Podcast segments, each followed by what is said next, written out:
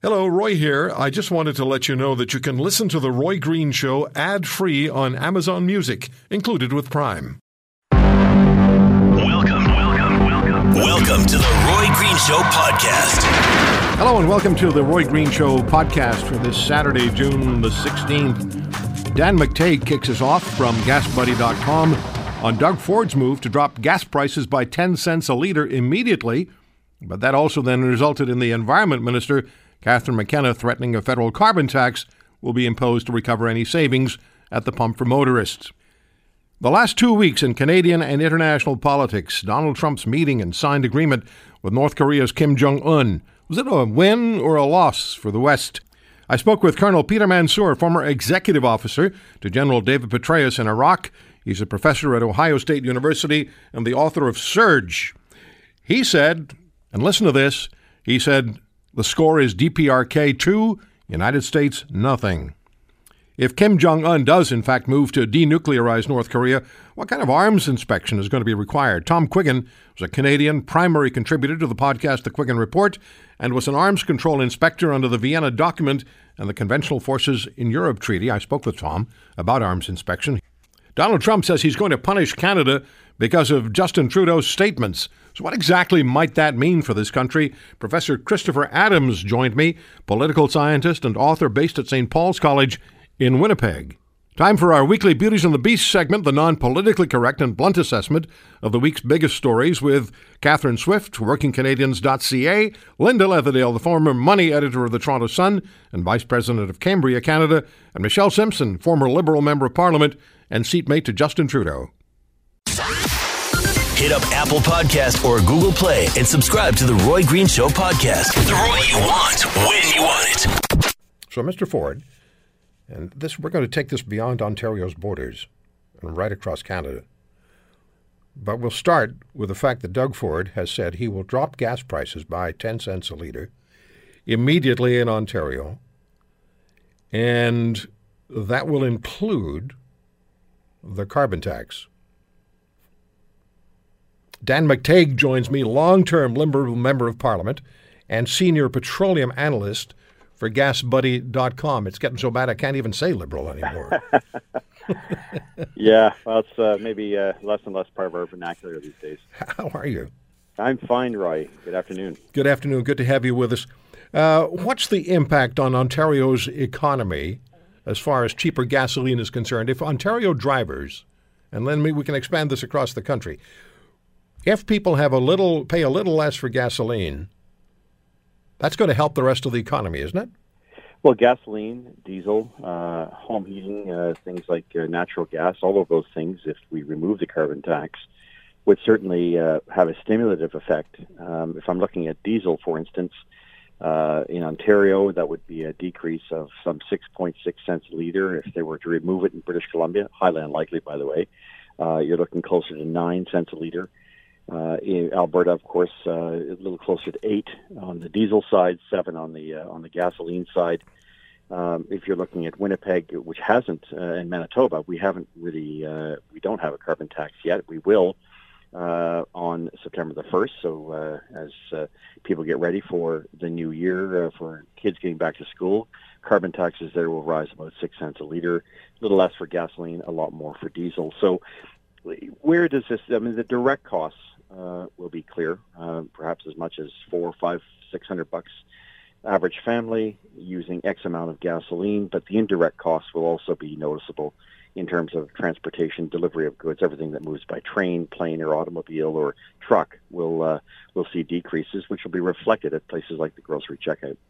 So this is going to uh, it's going to definitely affect the the national economy, and it will affect the individual economies of uh, Canadian families.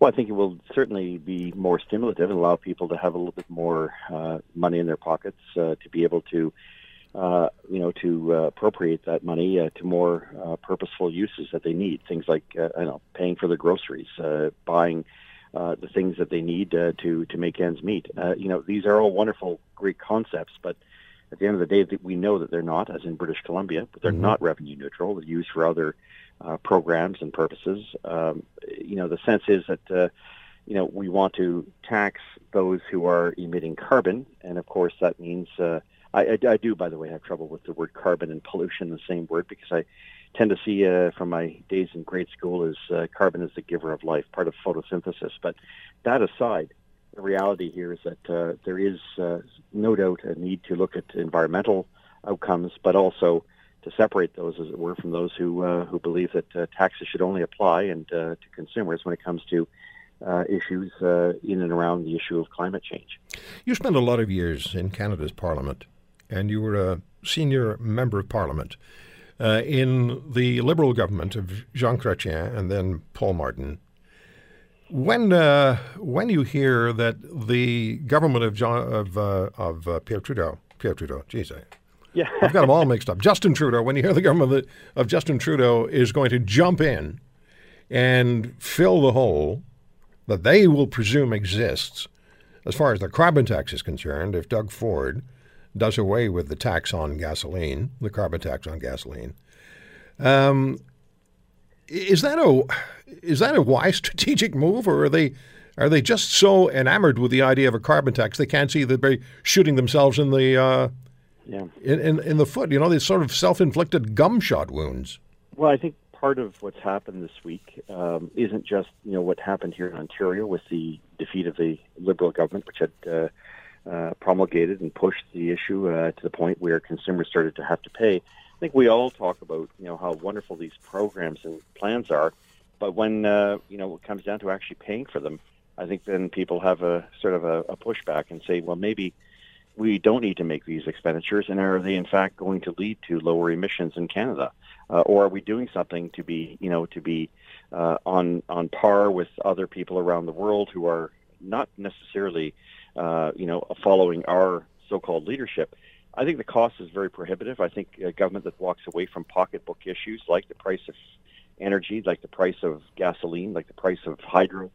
Uh, you know, if we want to pursue this brave new world, I think we have to do it uh, more cautiously, mm. not one where we would see an increase of say 13, 14 cents a liter. If the by 2022 on January 1st, if I'm still around, uh, you're going to see an increase of about 14 cents, 13 cents a liter for gasoline, and about 16, 15 cents for diesel, with the federal government uh, backstop. So where the provinces aren't prepared to go, unless there's a Supreme Court challenge that is successful, get ready to spend a lot more, perhaps in the thousands of dollars per family, by uh, uh, you know three and a half short years away.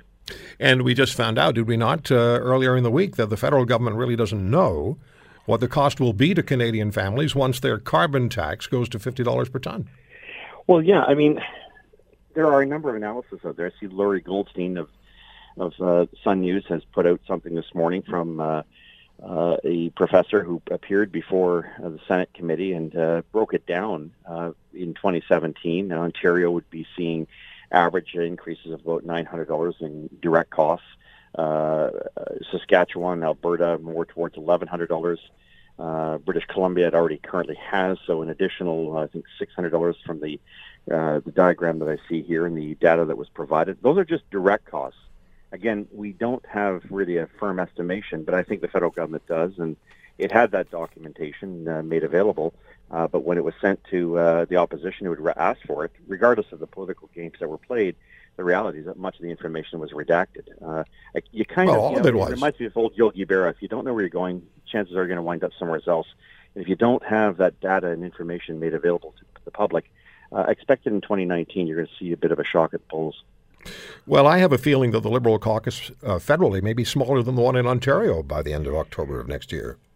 Hard to say, but I think if they don't take heed and pay attention to the lessons learned from uh, from last week uh, in Ontario, uh, their base, then I think uh, there's a good likelihood that we'll wind up uh, very much as we were in 2011 when we pursued policies that uh, certainly weren't something that Canadians agreed with. Yes, there is a constituency out there that does support this, but they're divided among Green, NDP, and Liberals. So you better sort of try to find pocketbook issues and get back to uh, standing up for consumers and ensuring that you have your facts correct and that they are in fact open and transparent. Otherwise, you will lose the election. Yeah, well, you know, cost of living impacts any philosophical uh, persuasion that people may have as far as uh, government is concerned or the type of government they want. Cost of living is bottom line. And I remember speaking with Brad Wall when he was still the premier of Saskatchewan, and he told me on the program that the day after the announcement was made about a um, the uh, the carbon tax, pan Canadian carbon tax by Justin Trudeau. He called the prime minister and he asked him if the federal government had done um, an economic Im- impact study, Yeah. and they hadn't. So it was just you know it's, we want it and, and we're going to have it. Want to hear more Roy Green? We've got you covered with the Roy Green Show podcast. Subscribe now at Apple Podcast or Google Play. Back to Dan McTeague, senior at analyst with GasBuddy.com. Dan, Canadians are paying, in comparison to our American neighbors, exorbitant gasoline taxes. If Canadians insisted our gasoline taxes should be no higher than those of American drivers, we'd be hearing all manner of wailing that the world would end and Canada would collapse. Would it?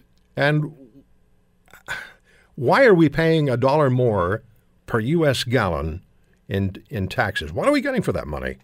Yeah. Well, it does go to general revenue, so uh, I guess the question is follow the uh, follow the money. Um, the U.S. numbers are much closer to 20 cents a liter. Uh, our numbers uh, are tracking much closer to 40 plus cents a liter on taxes, all included, with uh, communities like Montreal at 54 cents, uh, you know, uh, Vancouver at 52 cents. Uh, here, uh, where I live in Ontario, uh, you're looking about 43, 44 cents a liter. Of course, that's going to change. Uh, I mean, there's probably uh, a number of reasons why prices have increased uh, market-wise, but there's no doubt that adding, as we do in many eastern Canadian provinces, a harmonized tax of 13, 14.975, and 15 percent aggravates the the cost. It also means, as you and I spoke a few weeks ago, there's a significant, substantial windfall for governments as prices go up. They make more money. They don't necessarily have to disclose that. I estimate today that at a dollar average price of about dollar thirty-two a liter compared to this time last year, that's about twenty-four cents higher. Uh, federal, provincial governments all told are picking up an extra two million dollars a day uh, just in the higher revenue uh, as a result of those uh, harmonized taxes, especially in eastern Canadian provinces. So we don't know where the money's going. It's uh, it's in general revenue. Wasn't the fundamental agreement between the uh, the consumer of gasoline and and um, transportation fuel that the taxes would look after the road infrastructure repairs? Wasn't that the basic agreement that was in place? Well, At least morally in place. Yeah, I mean, in, in many provinces, uh, Ontario being an example, they actually have a 14.7 cent road tax. Whether that's spent on roads remains to be seen because we've obviously seen more taxes applied uh, with the HST, with the provincial government in 2010 increasing from 7% to 6 and 7% at the time, the GST, in which only the federal government was involved, increasing it by 8%. The effect, of course, is pretty substantial uh, at a dollar, you know, 35 a liter. You're looking at an additional near two cents a liter. Um, so it, there are taxes on taxes. Uh, that alone amounts to you know 1.5 to 2 billion dollars a year in additional windfall revenue for governments across the country, especially in eastern Canada. Yeah, Dan, it's always good talking to you. Thanks for the sobering information and advice always. Thank you, Roy. Dan McTay, GasBuddy.com. The Roy Green Show podcast, ready and waiting for you anywhere, anytime. Subscribe at Apple Podcasts or Google Play today. Colonel Peter Mansoor, the former executive officer to General David Petraeus in Iraq. He's a professor at Ohio State University and the author of Surge, My Journey with General David Petraeus and the Remaking of the Iraq War. And I contacted Colonel Mansoor earlier in the week and I asked him by way of email what he thought the uh, situation was that had developed between North Korea and the United States. Colonel Mansoor, may I read the, uh, the email before you get into it? Sure. Yeah, as well as Kim Jong un getting a photo op and the suspension of U.S. ROK, that's Republic of Korea, military exercises, while the United States gets promises NK 2, USA 0.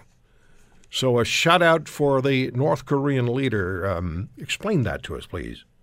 Yeah, it's a good World Cup score, and It is, isn't it? given that the U.S. team isn't even in the World Cup, I think it's a it's a very fitting uh, parallel. Um, you know, North Korea came to the summit; they had specific goals. Uh, President Trump came to the summit, and he thought his uh, peculiar bl- brand of personal magnetism would somehow uh, seal the deal. And um, he was enamored with the promises that Kim Jong Un uh, gave to denuclearize. He thought that was somehow a big breakthrough, not understanding that those promises had been given about four or five times in the past and not followed through on. And uh, in return, uh, uh, North Korea asked uh, for us to suspend our military training exercises with South Korea, and the president agreed without any quid pro quo on uh, on North Korea's side, and and so it is um, it's it's truly um, outrageous that you know we came into the summit so unprepared, and uh, and and left it really with nothing. The the language of the of the memo that was agreed on is uh, actually less restrictive than the language of the memos that have uh, been agreed on in the past that uh, again have not been followed through on. So I um, I don't think this is peace in our time, uh, and um, I think Donald Trump got played. So you're not expecting uh, North Korea to denuclearize?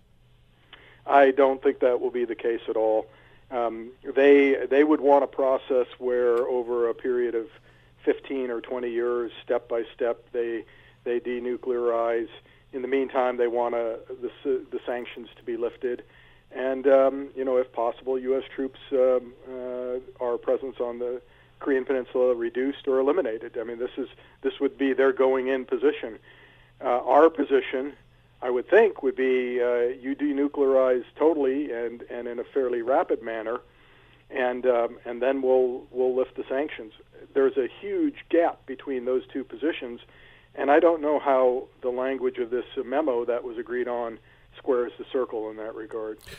Uh, it, how do you expect President Trump to respond? I mean, he said that he would know within 60 seconds who he was dealing with, whether he was dealing with somebody he could do business with, he being Kim. Uh, how do you expect the president to respond if, over a fairly short period of time, it becomes quite obvious that North Korea isn't interested in following through on anything President Trump thinks they're going to follow through on? Yeah, it's a, it's a good question. We have a, a president who enrages our enemies and uh, and sucks up to our or enrages our allies and sucks up to our enemies. And uh, he he is enamored with uh, strong leaders around the world, uh, authoritarian leaders, uh, Vladimir Putin, Kim Jong Un, uh, you know Duterte in the Philippines, and others. Um, you know he he he just is. There's a magnetism about him that it draws him to strong men uh, regardless of the political system that they represent. Um, so I don't know how he would react if all of a sudden uh, North Korea um, would, you know, backs out of it, some sort of complete denuclearization or rapid denuclearization. My guess is North Korea would know how to play him. Um, and they would be, you know, the Chinese would be whispering in their ear, mm-hmm. uh, just flatter his ego and you'll get what you want. And so far, that's worked pretty well. Don't let him take it personally. Yeah, uh, you know, uh, hold a big military parade for him in Pyongyang and tell him he's the the greatest man ever, and and you know, you basically get your way. I think maybe Prime Minister Trudeau needs to take a page out of that playbook. Do you think the situation with North Korea and their nukes has actually become more, uh, maybe dangerous is a strong word, but I'll use it. Is it more more dangerous than it might have been? Uh, more dangerous now than it might have been a month ago? Um, no, I think uh, it, it's pretty clear that President Trump is backing off the fire and fury rhetoric. Um, there has been some movement uh, on North Korea's side to eliminate their, uh, at least a couple of their test sites, uh, and so actually the movement is in the right direction. Uh, the end game is what's very unclear. So I, I don't know that there's a, a, a real threat of conflict uh, right right now. It certainly, I think, has has lessened from six months ago. So a couple of years ago, the concern the military had with the man was with the man who was in the White House, uh, Barack Obama, for doing virtually nothing, having red lines in Syria, which meant nothing. Now there's President Trump, who uh, is a strong supporter of the military, reminds us about that on a regular basis, but now the military is looking at what he's done in, in that meeting with Kim. Do military leaders quietly prep for any number of possible scenarios with Kim, regardless of President Trump's apparent enthusiasm? Absolutely. I, I think uh, my guess is, even though the exercises have been canceled, they may um, they may still hold some sort of uh, computer war games and so forth to prepare for any number of options, whether it be a North Korean attack or a North Korean collapse, uh, both of which would require some sort of uh, military response by uh, South Korea and the United States. So, um, you know, life goes on for the military. They take their orders from the president and they'll follow through, but they're also, go- you know, going to make sure that their their sabers re- remain sharp and, and uh, that they're ready for any contingency. You know, one one final thought, Colonel Mansoor. Um, I, I was thinking, or my overriding thought was, yeah, I, I expect them to show some collegiality, and I expect Donald Trump to be doing some fist pumping and shoulder grabbing, and uh, hey, we're both guys, and we'll go bowling after this is all over. But he would maintain some distance because of the, the threats that uh, Kim Jong un had directed toward the United States as recently as weeks ago. That was not apparent. It isn't apparent now. Uh, I'm honestly, I was surprised at how this turned out. How how buddy buddy they became at a time when there was this was way too early for that kind of relationship to be to be uh, described by the president of the United States. Yeah, I, I think you have to remember that this is not about the United States in the president's mind. It's about the president. Um, and provided his ego is, uh, uh, you know, assuaged and, uh, and that he comes out of any sort of meeting looking good, um, then he will be buddy buddy with whoever's on the other side of the table. Um, you know, I uh, I think he's doing a disservice to the United States and our allies uh, by um, you know, sucking up to our enemies and enraging our friends. The the tweets he made about your prime minister is an example of that. Um, but it's what we're going to have to live with until there's another, you know, election in the United States, at, least in, and, and maybe six more years. So this is the new normal, unfortunately, for this administration. And um, you know, we got to buckle up our seatbelts because it's going to be a bumpy ride from this point on. Colonel Mansoor, always good talking to you. Thank you so much for the time. Roy. Uh, Colonel Peter Mansoor, who was the executive officer to General David Petraeus in Iraq, was also a, a tank commander in uh, brigade tank commander in, in Europe with NATO. And uh, his book is just um, well, it's a fabulous read about um, about uh, Iraq and the surge. It's titled "Surge: My Journey with General David Petraeus." And the remaking of the Iraq War. The Roy Green Show podcast is the only podcast hosted by Roy Green, which makes sense. Subscribe now at Apple Podcasts or Google Play. Tom Quiggin is the primary contributor to the podcast The Quiggin Report. That's Q U I G G I N. During his 25 years in the intelligence community, he was also an arms control inspector under the Vienna document and the Conventional Forces in Europe Treaty. And we want to talk to Tom, who's good enough to provide us with this time quite regularly, about this issue of North Korea and what may or may not happen, what could happen if Mr. Kim Jong un decides he is going to denuclearize. What does a weapons inspector do? What's the role? Tom, thank you for thank you for the time. And what just fundamentally, what's the greatest challenge of being a weapons inspector? Uh, well, thanks for inviting me to the to the show, Roy. Um, the greatest challenge to the to any arms control uh, agreement, the greatest challenge to any arms control inspector, is to ensure that you have a good, legally binding treaty in place to start with. So, I mean, right now with North Korea and South Korea and America and China, of course, there is no uh, arms control treaty in place. There was just a brief, general, and ambiguous statement. But what we need to see is a treaty which will be legally binding. It has to be a no-notice treaty it has to be intrusive.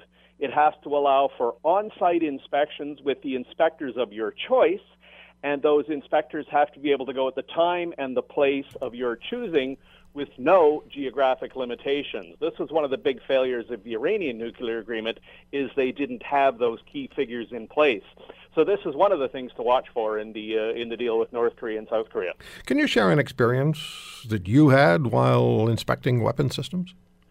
Well, um, just just maybe perhaps by way of explanation, under the Conventional Forces in Europe Treaty, uh, which could serve as a good model for the uh, North Korean situation, is we had exactly that. We had a treaty in place which allowed us to go to Russia or Belarus or Poland or Ukraine or wherever. Uh, we would show up in, say, for instance, Moscow in Russia, and only once we got to the airport in Moscow or to their airbase would we then tell them to which base we wanted to go. And then the clock started ticking, and typically they would get us there by that evening so that we could see the base immediately the same day. Once we arrived at the base, there was a list of equipment, a list of buildings, etc., that was supposed to be at the base, and then we were given freedom of the base and the surrounding area to inspect every shed, every building, every hangar, every runway, every piece of equipment, or whatever, as we chose to do it.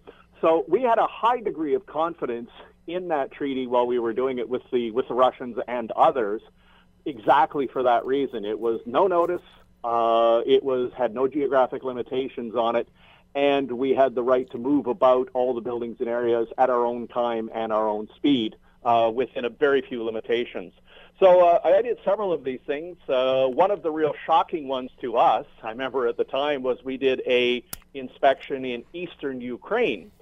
When we landed in Kiev, all was good. We got met by the Ukrainians. The language of the inspection was to be Ukrainian and English. Um, but when we got to eastern Ukraine, in a place called Konotop, we discovered that no one there could actually speak Ukrainian, uh, given the nature of the area, and we Yeah. had to switch the language to Russian. And for us, that was a real education. Yeah. So when you think about what's going on in Ukraine right now, it was like, wow, that was interesting. Sure. Most of eastern Ukraine is in fact run by Russians. When you say we, are you talking about NATO? Uh, this was run, uh, the Conventional Forces in Europe Treaty was run between NATO and what was at the time the Warsaw Pact and what eventually would become uh, a variety of countries, i.e. Russia, Belarus, Poland, etc. Okay. So yeah, it was uh, carried out under the auspices of NATO. Visit Apple Podcasts or Google Play now and sign up for the Roy Green Show podcast. 100% free. 100% Roy. Back to Tom for a couple of minutes. Primary contributor to the podcast, the Quiggin Report. He was an arms control inspector under the Vienna document and the Conventional Forces in Europe Treaty. Tom, can a nation hide what it wants to from weapons inspection teams? Now, you said you you went to Russia. You didn't tell them where you wanted to go until you were there. But can they be so well prepared that they can pretty well hide what they don't want you to see? A couple of different things, Roy. One is with respect to North Korea. Have to remember it's actually a pretty small space. It's about one fifth the size of Saskatchewan. So for them to hide anything of any substance, like a nuclear test site or a nuclear launching site, would be incredibly difficult. Good point. The, Yeah. the other thing is the technology today is not the technology of the 1950s. Uh, so, for instance, we know that the mountain where North Korea was doing their nuclear tests actually moved considerably. Uh, it shrank about uh, 12 feet in height and moved several feet uh, laterally after the last nuclear explosion. And this was determined by what's called a synthetic aperture radar satellite, whose ground measuring capability is that accurate. So we know that, for instance, that nuclear test site has probably collapsed internally and is now no longer useful.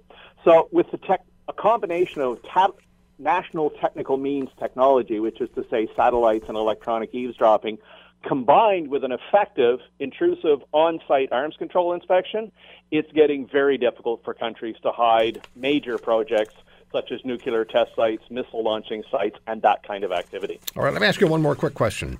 What do you expect out of North Korea after watching the interchange between uh, Donald Trump and Kim Jong Un?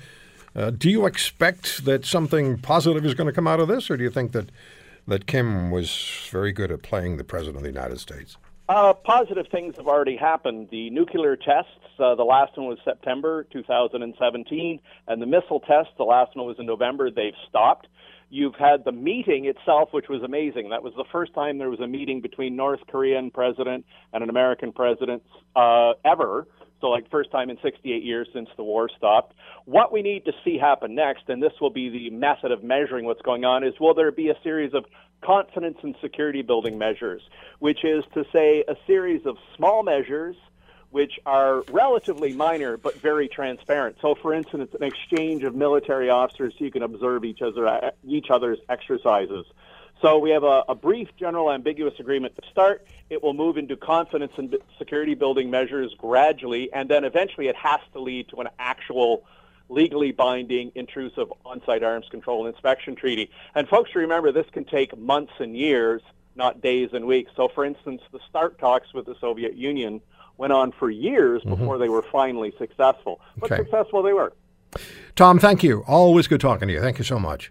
Thanks, Roy. Tom Quiggin, the Quiggin Report is uh, podcast. I, I should have asked him whether YouTube is letting them on uh, YouTube yet. They should, but anyway.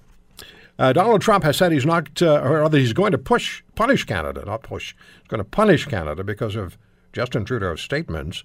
So, what about that? And uh, when Justin Trudeau is asked about whether Mr. Trump assured him that no sunset clause was necessary for the NAFTA agreement, when Justin Trudeau won't answer whether Donald Trump in fact promised that, and maybe that's what caused Trump to explode, is Trudeau being less than honest with Canadians. Professor Christopher Adams joins us on the Roy Green Show, political scientist and author based at St. Paul's College in Winnipeg. Professor Adams, thank you so much for the time. Thanks, Roy. Nice to be on your national show. How do you view the uh, this apparent conflict between Donald Trump and Justin Trudeau? Are we talking about something that's growing yeah. here, or something that's going to blow over fairly quickly? Well, I, I, I think it's, it's just part of the pattern of what we've seen with President Trump since he was elected. You know, with his America First promise, you know, he, he withdrew from the Paris Climate Accord, the Iran nuclear deal. Uh, he's about to pull out of the UN Human uh, Rights uh, Council with the United Nations so on and so forth. So I, I think it's a mistake just to see this as a Trudeau versus Trump. I, I think it's uh, uh, more the G6 plus one versus Trump. But I, I do think that you know it brings to mind some of the um, things that have occurred between prime ministers and, and presidents in the past. And you know there was a, an incident with uh, Lyndon B. Johnson when he grabbed Prime Minister Pearson by the lapels and shook him uh, over being lectured about the Vietnam War, and then President Nixon calling Pierre Trudeau uh, a, a, a, a, bad word that starts with P and ends with K. So, so there have been times where relationships have been bad, but I but I think this is a very deep, deeply bad bad relationship that that I don't know uh, how any of the two parties are going to get out of. So this is not going to end anytime soon. This is just going to accelerate. That's right, Roy. But at the same time, it's a gift in a way to the Liberal Party. If you uh, take a look at the national polls that have been coming out over the past few months, that the the uh, Conservative Party of Canada is pretty well in a statistical uh, tie with the Liberals, and the seat projections still have the Liberals ahead, but still it, it's something which I think will be of uh, benefit to Justin Trudeau as as he bends off the Conservative Party. What about uh, the fact that Trudeau wouldn't answer the question about whether Trump dropped the insistence on a NAFTA sunset clause in their discussions. That disturbs a lot of people. Lisa Raitt, the former cabinet minister in the Stephen Harper government, now a conservative frontbencher, uh, brought that question forward and asked Mr. Trudeau twice, and twice he refused to answer. Yeah, I, I think I think that uh, there are ticklish things to be dealing with. Uh, uh I think we have to remember the NAFTA uh, deal is still not a dead deal and uh, there are conversations in the back rooms and conversations with the media. And I, I'm guessing, an educated guess here is that Trudeau is, is trying to balance the two. Uh, but you know, when after the past, I think this has woken Canada up that that a few months ago we thought, okay, well, the Americans do want NAFTA, the White House wants NAFTA, but they're just playing a hardball. But now that we see the pattern of, of other things transpiring, especially over the past week, I think that we we've had a big uh, wake wake up call, especially with you know hearing words by Peter Navarro, the top economic advisor to the president, saying there's a special place in hell for Justin Trudeau. Yeah, uh, he took those words back, but it, it resonated yeah. nevertheless. And then Larry Kudlow said the same thing. Yeah, yeah. So, so, and I, I think that's the other lesson that we've drawn here, Roy, is um, up until about six months ago, we were hearing that it's mostly the president driving this agenda and that many many of his advisors in the White House are sort of like keeping him on the straight and narrow or trying to. But now we realize that really, like people like Mike, Mike Pompeo, Peter Navarro, um, others uh, that, that actually is, is uh, quite deep now in, in the executive part of power. Are they just living up to their election commitment of make America great again? In other words, we're doing this for the United States. We're not doing for anybody else in the world. We're working for the United States. And if you get in our way, and if you we, we, we consider you to be a negative influence on our getting the U.S. back where we wanted or where we wanted, period, then we're going to get you out of our way. Is that just is that just yeah. the United States position now that we should expect going forward, regardless of who they're dealing with in the world? Absolutely right. Is is the uh, president's uh, uh, living to his promises, and uh, in our jaded uh, world now, we often think uh, politicians don't live up to their promises, and and here he is living up to his promises, much to the discomfort of Canadians and, and Europeans and Japanese. He doesn't care what the rest of the world thinks. He cares yeah, what, what Americans right. are thinking and of him. It's a it's an old fashioned uh, isolationist movement uh, out of the U.S. right now. Uh, when Mr. Trump threatens to punish the people of Canada because of Justin Trudeau, what might be on a short list? Uh, well, I can't really uh, um, guess that, but at the same time, I think one thing that we have to keep in mind is the power of the of the state governments and of Congress, mm-hmm. and that um, there, uh, unlike Canada, which you know has provinces and, and Parliament, uh, in the United States, power is more diffused than here, and and so there are many states, especially in the northern half of the United States, which are very concerned about the trade deals, and we're going into a midterm election in the fall, in which uh, the Republicans might lose control of, of Congress. So so I think things might uh, uh, uh, change somewhat over the next six months. What do you see, uh, Professor Adams, if in the November midterm elections, and generally the party that wins the presidency and maybe yeah. does well in Congress, which uh, obviously the GOP did, winning all three, um, mm-hmm. but it's fairly fairly uh, traditional for them then to not do that well in the first midterms. So if right. the, the GOP were to lose control of the Senate and possibly control of the House, but they still have the presidency, do those other two branches outweigh the presidency or are they then even? Think, things can get stalled, and, and uh, you just have to look at other administrations like uh, Jimmy Carter's administration couldn't get anything done in large part because of the divisions. And I go back to even thinking about Abe Lincoln. He lost very badly in the midterm elections, and he said, "I'm too old to cry, and it hurts too much to laugh." so I, I think, uh, well, but at the same time, uh, Trump Trump is playing as strongly as he can the executive card, and and I think that he'll play it as strongly as any president in, in the history of the United States. And so we'll have to see what things get tested. I suppose he could always say what Barack Obama said: "I have a pen and I have a phone." Yeah, yeah. that is a lot. There's a lot of power that's in that Oval Office. There's a tremendous amount of power in that office. Whoever, That's right. And, and Americans elected a strong man, to use the old political science expression, and he's behaving like one right now. Yeah, yeah. Good talking to you, Professor Adams. I hope you'll come back. Thanks, Roy. Take care of yourself. Thank Have you. a great rest of the weekend. Bye-bye. Want to hear more Roy Green? We've got you covered with the Roy Green Show podcast. Subscribe now at Apple Podcast or Google Play. It is time for Catherine Swift, WorkingCanadians.ca. Linda Leatherdale, at Linda Leatherdale on Twitter, Vice President of Cambria Canada, former money editor of the Toronto Sun. Catherine, the former President and CEO of the Canadian Federation of Independent Business. And Michelle Simson, who used to be the seatmate for President, uh, President uh, Trudeau. That's and, about what it is. Yeah, and and you had to make sure that every hair was perfectly in place, right? Did he oh. did, did he ever ask you about that? Did he ever say, "Do I look good?" Oh yeah. Yeah. you, you don't think? okay. How, he'd say, "How do I look?" They and, definitely wouldn't be giving you a washroom when you talk like that. And, and, and what did you say, Michelle, when he said, "How how do I look?" Um, honestly, I pretended I didn't hear him, so I never responded. Like I said, he came in a linen suit that was white into the house with um, Birks, Birkenstocks and I said to him, You look like Panama Jack. And he said, Thank you. Yeah. Okay, this is this is a great way to start. Catherine Swift, Linda Leatherdale, Michelle Simson.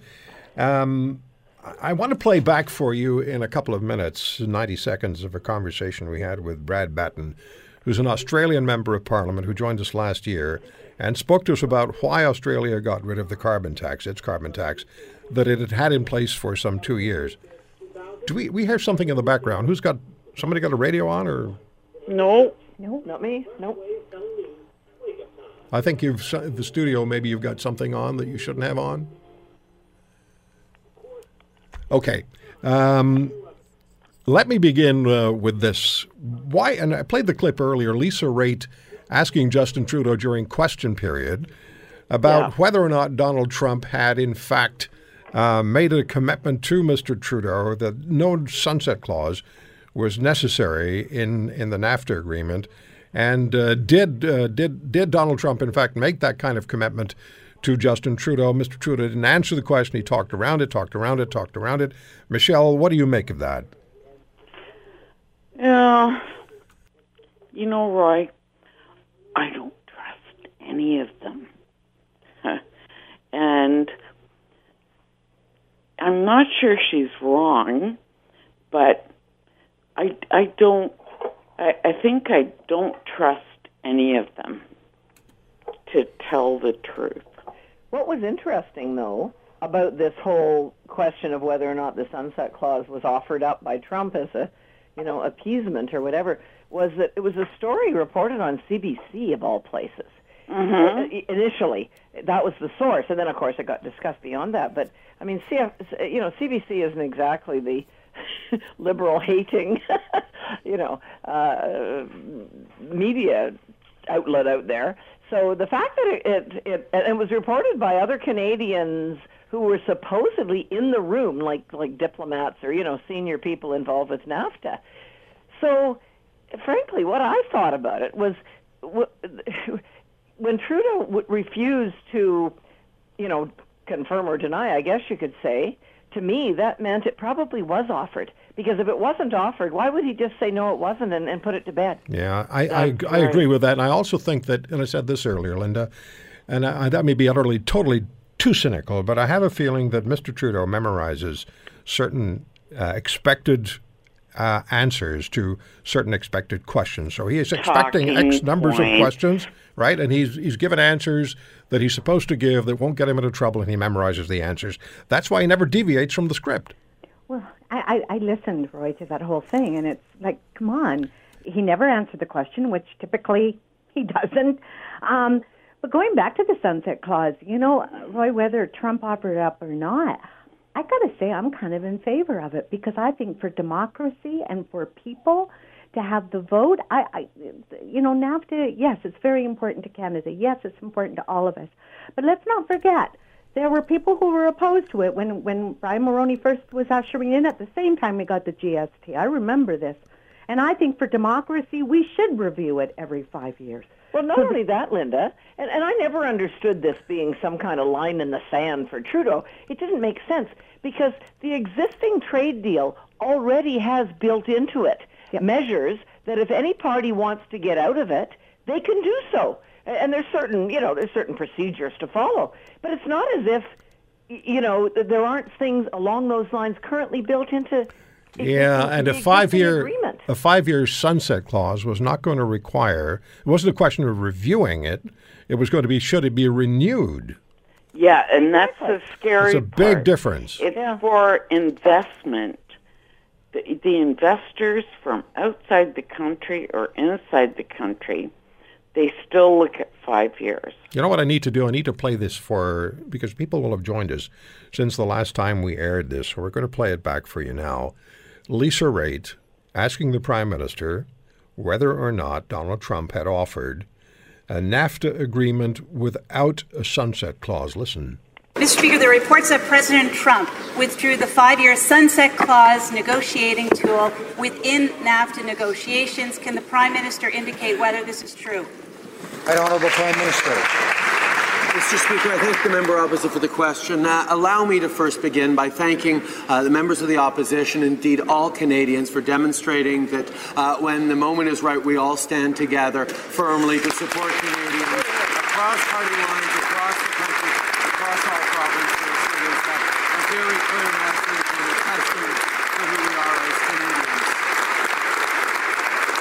On this specific issue, I can uh, say that we are continuing uh, to discuss modernizing and improving NAFTA. Uh, we've continued to make it clear that a uh, final sunset clause is uh, unacceptable, that we cannot sign a trade deal uh, that automatically expires every five years. Uh, but we continue to look for ways to move forward, to modernize, improve NAFTA for people on both sides of the border. Honourable member for Milton. So, Mr. Speaker, we understand Canada's position that it's very difficult to sign a trade deal that sunset after five years. But the crux of the question is this.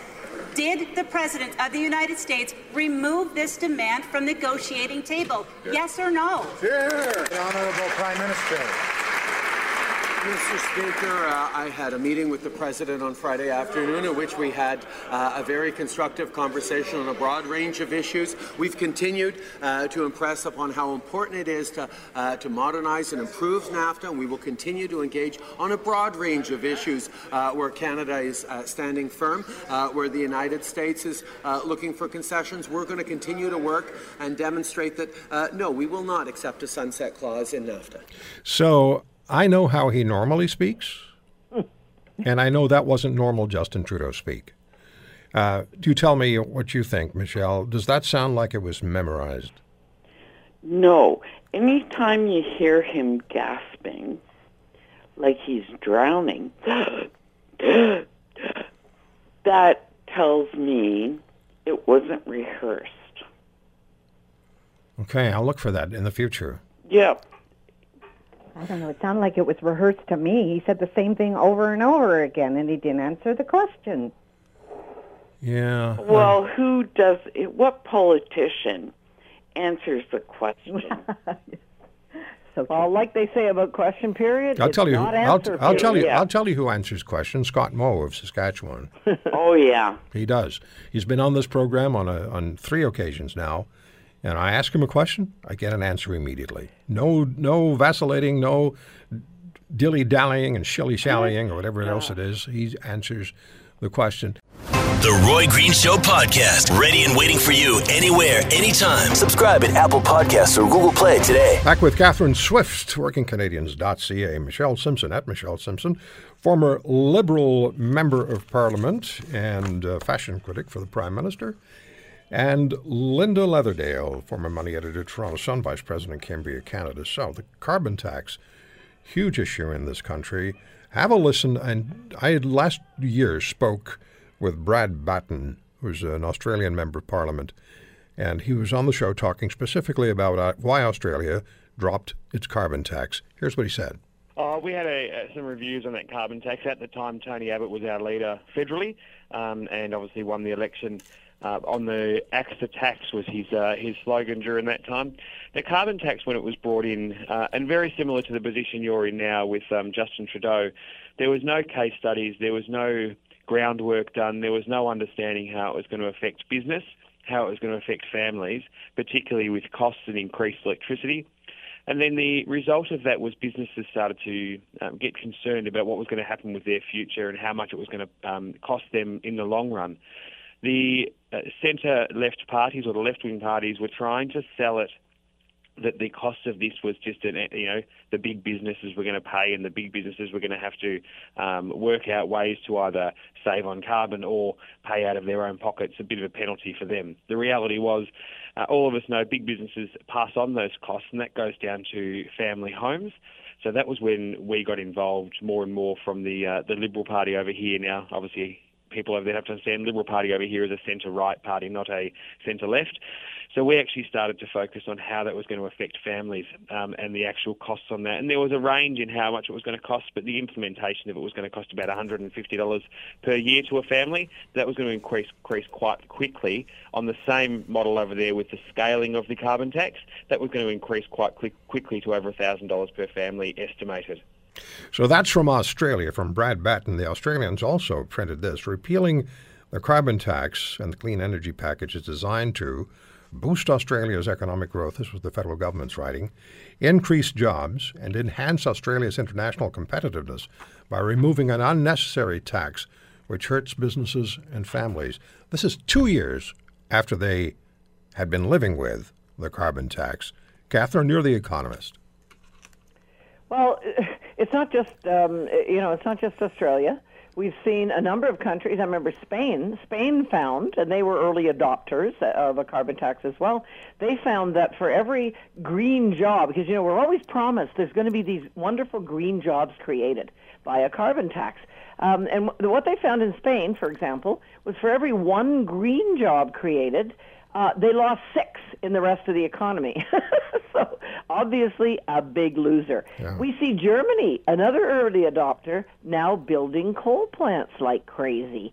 Uh, it seems that virtually, well, every single country that I'm aware of that ado- that went into some version of of a carbon tax, cap and trade, whatever, prior to Canada, has backed off it because they realize it hurts the economy, it hurts average people big time, hurts everybody's pocketbook. We've seen what's happened in Ontario with skyrocketing hydro. It's disgraceful, really, disgraceful that you know p- political decisions of governments that are based on one thing I loved about what you just played there, Roy. He said there was no studies done.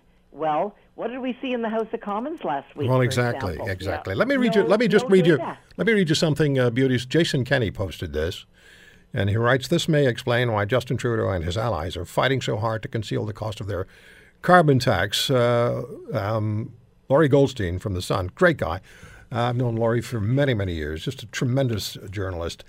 Uh, he wrote a column called Trudeau's Secret Carbon Price Exposed, just quoting from what uh, Jason Kenney placed on his Twitter account. According to the National Post, Environment and Climate Change Minister Catherine McKenna was advised by experts in her department after taking office that reaching Trudeau's goal of reducing Canada's emissions to 30% below 2005 levels by 2030 would require a national carbon price of $100 by 2020, not $50 by 2022. In that context, University of Calgary economist Jennifer Winters estimates the annual cost of a $100 carbon price on the average Canadian household are Ontario $1,414, Alberta $2,223, British Columbia $1,206, Quebec $1,324, Saskatchewan $2,065, Nova Scotia $2,240, New Brunswick $1,929, Newfoundland and Labrador $1,718, Prince Edward Island $1,577, and Manitoba $1,367. So every family would be significantly economically impacted, Linda, by a carbon tax of a, or a price of $100 by 2020, not $50 by 2022. Unbelievable. You know, Catherine said it, Ontario, that's why we just had this election. That's why the hydro and the cost for families was a lightning rod. And to, ha- to say, so here I say, here, here, Doug Ford, he's promising to get rid of this. That's what Ontario needs. He also says we're going to get tough on any of the polluters. Yeah. There's ways and means of doing it. But yes, the families are overburdened. Right. And New Zealand saw it. Catherine's right. Other countries know it. And consumers account for two thirds of our economy. Yeah. We're taxed to death. We need a break. We don't need higher. And Michelle, this affects every province across Canada. Every province. Yeah, but you know what? We have cap and trade. We don't have a carbon tax yet. But that's where Doug Ford has to be careful because Justin Trudeau can impose whatever he wants. And good luck with that in October of 2019. Well, exactly. That, That's that's right. the kicker. And frankly, I think Ford would be smart. And cap, by the way, cap and trade, it, it- where it's been i- i- implemented around the world, Europe being a good example, has been a, a total fiasco. Corporations have made out No, I like agree. bandits. Yep. And Sammy Wilson, who was the former uh, environment minister and uh, um, finance minister for Northern Ireland, was on the show talking about it as being a total disaster for his country and that country's economy. Beauties, that's it. Oh, no. Oh, Oh, is that it? That's it. Okay. That's it for this week, but we'll talk again next Saturday. Absolutely. Y'all are the best. I love Look that photograph of the golf course, Catherine. It was great fun. Ah, okay, take care. Bye. Bye bye. Want to hear more Roy Green? We've got you covered with the Roy Green Show podcast. Subscribe now at Apple Podcast or Google Play. And that's our podcast for this Saturday, June the 16th. Thanks for joining us. The Roy Green Show podcast is available wherever you find podcasts, including Apple Podcast, Google Play, Stitcher, and TuneIn. If you like what you hear, we'd love to hear from you. Give us a review and tell a friend.